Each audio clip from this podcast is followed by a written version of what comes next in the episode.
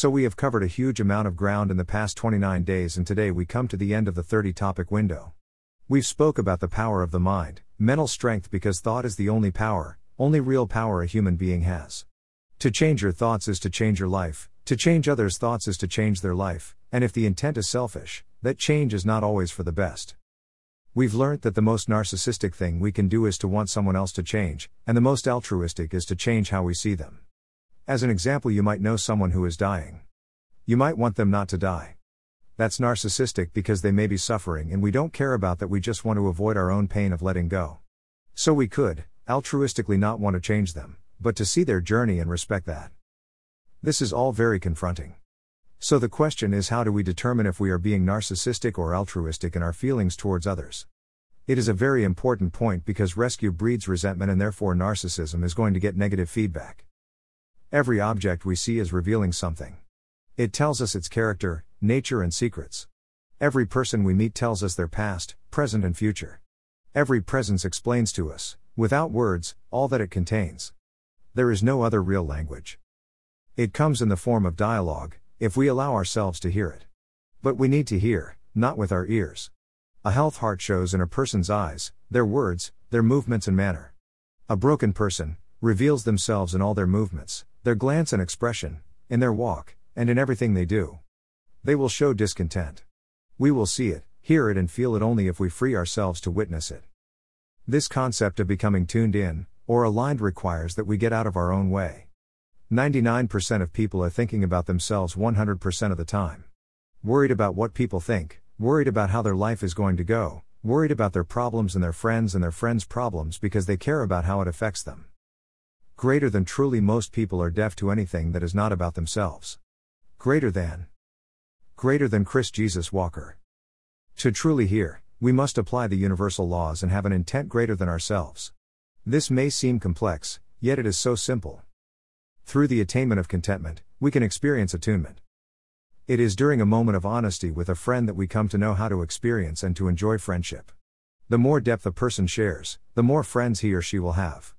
It is smallness, narrowness, lack of spiritual development which makes a person exclusive, separated, and distanced from others.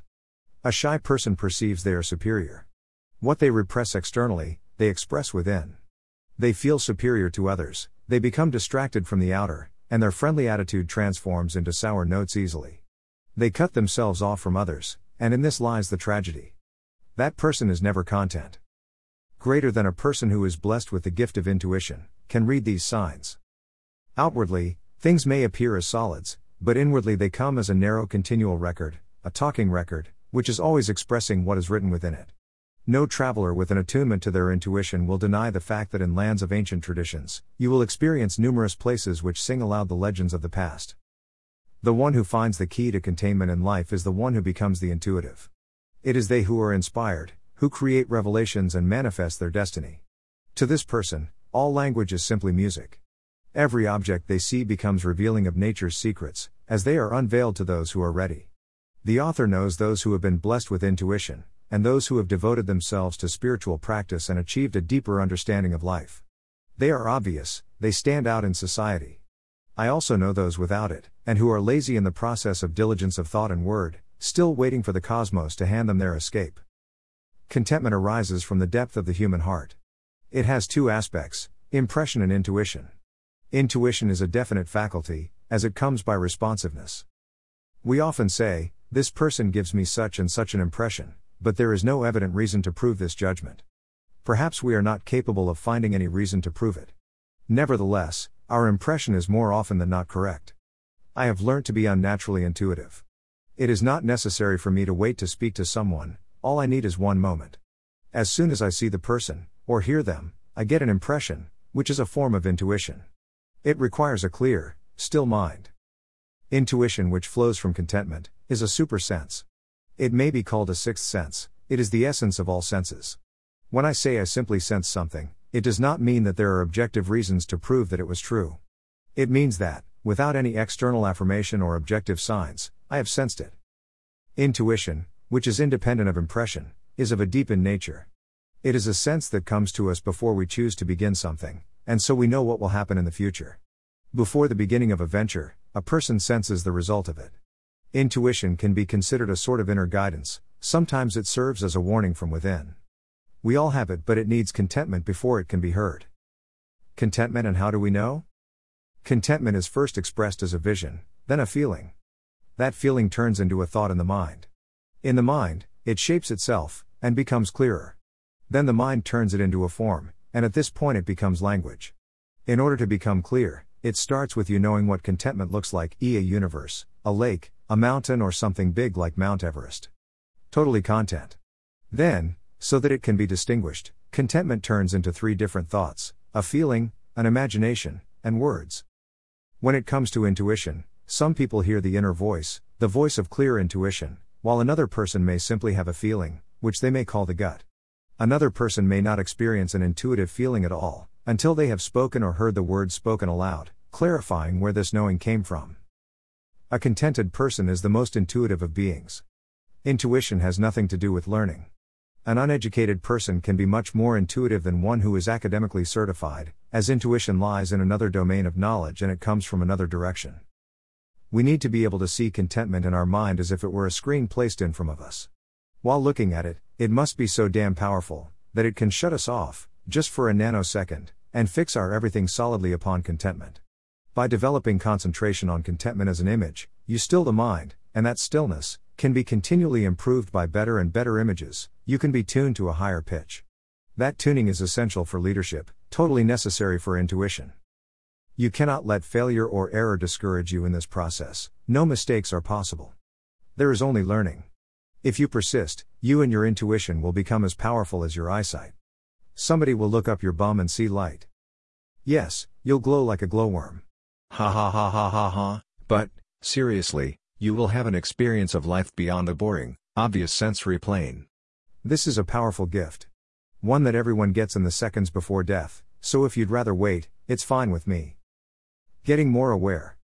There are many ancient places where one can discover engraved stones, woods carved with artistic designs, or some symbolic representation of an ancient people's life and prayers. I have found such places while trekking in the mountains of Nepal, or Sedona, where one finds stones, engraved over thousands of years by a village people steeped in their commitment to prayer. It's like a really spooky experience because you feel the presence of a people or a person and it's truly like they are kissing your neck. The same experience can be found in the atmosphere of gardens and trees in the forest, they also express the past and the ancient impressions that have been given to them by those who sat amongst them. Often people have superstitions about a tree being haunted, especially in the East. In truth, a vibration has been created, consciously or unconsciously, by someone who has lived there or taken shelter under the tree. Their ponderings, thoughts, or feelings have been absorbed into the tree and the tree's vibration expresses it. Perhaps the person has been forgotten, but the tree is still repeating the thought that has been passed on to it, for the tree can express the voice that is spoken to it with more clarity because it is a pure, uncontaminated container. If you are a leader and you move into another person's office, you seriously need to do a puja. Best done when no one is around, but the secret to it is to get naked and dance around with a feather up your bum. No, no, no, only joking. Seriously though, you really do need to paint the place, burn a candle, and tell their energy to exit. In countries where, in ancient times, people used to travel long distances by foot through the forests and take shelter under a certain tree, such trees are rich in messages and questions absorbed from these weary travelers. Many Aboriginal cultures adhere to this system of communication, seeking answers from the wisdom of the trees or even rocks, with developed intuitive faculties, they will hear the messages more clearly than if they had heard them from a living person. Such communication can be found amongst animals as well. Pets absorb thought and feeling through their contact with humankind. Those who know horses are very particular in buying one which has good vibrations, apart from considering its health and breed. Often a horse of very good breed and perfectly sound health can be unlucky. The reason for this is that the disposition of its former rider will have been left in the energy of the animal, leaving its influence on the heart of the horse. Perhaps the personality of the person will change, but the horse will elicit behaviors indicative to the time spent with its previous owner. You can also see pets take on the demeanor of their owner. This is seen in vicious dogs, gentle ones, playful, biting dogs, and kind ones. Others shit on the footpath and heaven knows what part of their owner they are copying there. We have all experienced a cat that simply won't let a person touch it. All this reveals secrets hidden from the human eye, revealed to the spiritual eye about, not the cat, but the owner. It is the spirit of the animal, expressing the feeling they possess from the owner. greater than we put our energy into everything we do. Not only our physical energy will become the thrust behind a project, but also the inspiration that was present during its creation. For instance, it is not difficult for an intuitive person to experience, from the food that is cooked for them, the thoughts and feelings of the cook. My neighbor gave me two rotten unions heated up and cold glazed. But if I ate them, it'd be the only thing glazed around here. She was showing where she was at. It is not only the level of skill the cook possesses but also the what the cook was experiencing and thinking at that particular time. The cook's mood, be it irritated while cooking, or grumbling or sighing, or if he or she is miserable and depressed, the final state of the food will express this lack of presence and loving preparation. The thought that accompanies an object is a vibration of free energy, a life energy. From a mystical conception, vibrations may be considered to have three aspects audible, visible, and perceptible. The vibrations passed into an object are neither audible nor visible, they are perceptible. It is not to say that one who lacks intuitive faculty does not perceive it, they will do so unconsciously. In a creative work of art, there is found, independent of the skill it has taken to produce this piece and the ideas it conveys to us, there also exists a perceptible feeling that comes from it, of it. A work of art may be a beautiful thing to look at, derived of great skill, but with it comes the workings of the mind of the artist.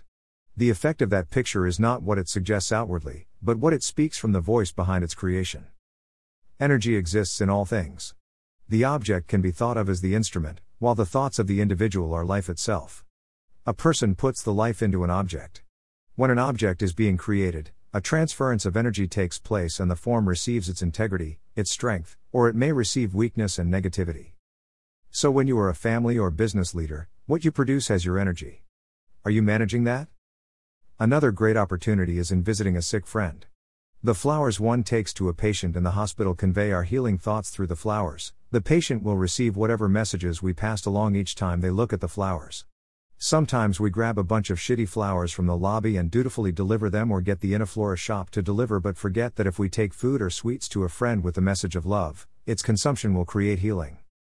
In every picture, in every statue, in every artistic construction, one can hear the voice within the piece, telling the story of its purpose, the reason for its creation. Sometimes an artist is unaware of their purpose for creating their work, they may be just following their imagination. There may be a result that contradicts their desired image, there may be a product that tells a greater message than what they were aware of during its creation. Once I paid a visit to the central head office of a local business. I wouldn't describe the business as hugely successful, but it was wonderfully unique. No sooner had I set foot inside the building than I observed an outrageous color scheme and pictures chosen as its prominent features in the main lobby. I was immediately surprised, and wondered how such a business could have existed so long with such chaotic undertones. Not long after, I learned that the business was plagued with bad luck and human resources problems, illness, and stress. The life of this business had died. Where was the presence of harmony, inspiration, and spirit in the physical representation of the single most important building of this business? A friend once took me to see paintings made by his wife. When I saw them, I was able to read the whole history of her life. It was obvious that his wife had experienced severe abuses and depression and was living totally outside of her body. The pain of her story was expressed in those paintings, and those paintings were killing both of them. As much as the paintings expressed angelic pictures of the life ever after, a fine thread of sadness and depression weaved itself through those pictures. Whoever now owns those paintings will surely feel the vibration of a life not fully lived. The same experience can be had with poetry. In history, there were many poets who were sad, depressed, and alcoholic. Their ability to string words together in ways that provoke feelings and thought is powerful. Yet deep within the words and behind the words are the depression and ugliness of their miserable lives. We can clearly see that our unconscious thoughts and feelings produce an effect upon all things we come into contact with a place, a rock, a tree, or a seat. Whether we give it our messages, or receive messages from others, an exchange happens, an imprint, and a memory. The individual who can understand the psychology of this will accomplish the purpose of their life by finding contentment. We can impress great power upon our life work through the impression of thought and feeling during the creative process. Therefore, every little thing given and taken in love, with a grateful thought, has a greater value than the object itself. It is not the object, but the thought that propels or animates the object.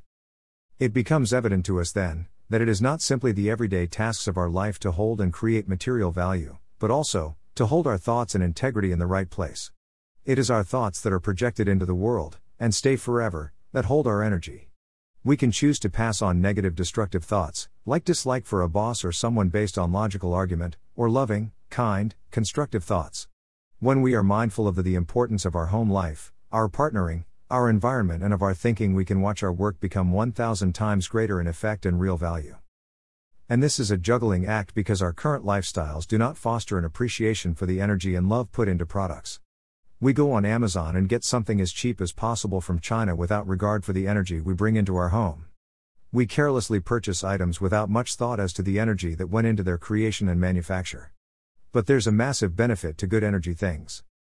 Remember that there was a time, in both Eastern and Western countries, when people would spend significant time preparing clothes, taking into consideration ritual and tradition in the process of creating a garment. Now clothes can be easily bought online from who cares. Many people don't consider where or by whom their undies are made, whether they were made grudgingly or with love. And that stuff sits right next to possible downstairs. Greater than the environment in an office can create or destroy a leader. Red walls excite a person and will make them inclined to fight. A striking color will give you an argumentative environment. From a psychological point of view, ancient customs use a certain color for a wedding, and other colors for different festivals. It all has meaning, there is a psychological significance behind the subtle realities of our lives. Consider the manufacturer of ships and planes, methods of transportation that are used daily, risking human lives. Who makes these? Who knows what suffering or internal struggles existed in the minds of the builders of the Titanic? Was there a peacemaker amongst them, coaching them to keep a certain rhythm of mind while making this great ship? Were the individuals who handled each and every beam with their hands, distracted and impatient, or living in harmony and presence? Everything that is made carries a magical influence in it. If a vehicle is made with thought quite contrary to what is required for it to run smoothly, surely danger awaits this ship, train, or car. In emergency situations, often without apparent cause, a boat will be found in danger, due to a malfunction or broken piece. The cause, as stated above, can be attributed to the thoughts of its maker, or the conditions of its purchase. So it is when a house is built. The thoughts passed on by one who is building it, or by those who worked on it, are all important. In short, we understand by this concept that there is thought attached to all things prepared either by individual or by a multitude, and that thought must give and cause results. This is also true for your action. Not only is energy exchanged in the construction of a thing but in the funding and management of it. I have seen many a poor person, wealthy in money at the expense of others whose life is totally cursed by toxicity in their use of black money. Dark energy surrounds people who have deceived, they and their possessions are cursed by the energy that attaches to them. Greater than the thoughts that go into something multiply its effect by thousands. The emotional state we are in when we write a letter is worth more than all the words combined. The positive thoughts filling the mind while we cook are as important to our nourishment as the origin and source of the food itself. The love and care we invest in the writing of an email, painting picture or composing of a song, is all as vital than the work itself. We can expand our thoughts even further to consider how our conscious and subconscious thoughts will affect our own bodies, and potentially that of the person we sleep next to. Continuously plagued with negative thoughts, or living with little gratitude, our bodies will start to reveal the toxic inner dialogue, eventually manifesting in physical disease. The following story illustrates this point clearly. An acquaintance of mine has a son who is five years old. This child has witnessed his parents' difficult and rather violent separation. During the time that the child was under the father's care, the parent would express his hate for people, his anger and violent thoughts toward his ex wife, his wish for ill to befall others. The child absorbed these thoughts and began to experience ill health, asthma, and mental stress, accidents. By internalizing his father's toxic shock, it affected this child's own health, he eventually fell seriously ill. The attitudes, thoughts, and feelings that exist in our mind not only affect our own bodies, but those around us and subsequently the things we create. In the writing of an email, the author may sometime mask the true meaning, yet the letter conveys the messages that have not been written. Words written with loving thoughts behind them will have a far greater effect than a thousand pages of dry, well written literature. Have you ever heard an email speaking? It is not simply what is written on the paper, a letter brings the one who wrote it to life. You can feel their intent. An email carries the vibration of thought and feeling, as do all forms of communications. Greater than the power of inspiration can become eternal. The lifespan of a living thing does not necessarily decrease with time.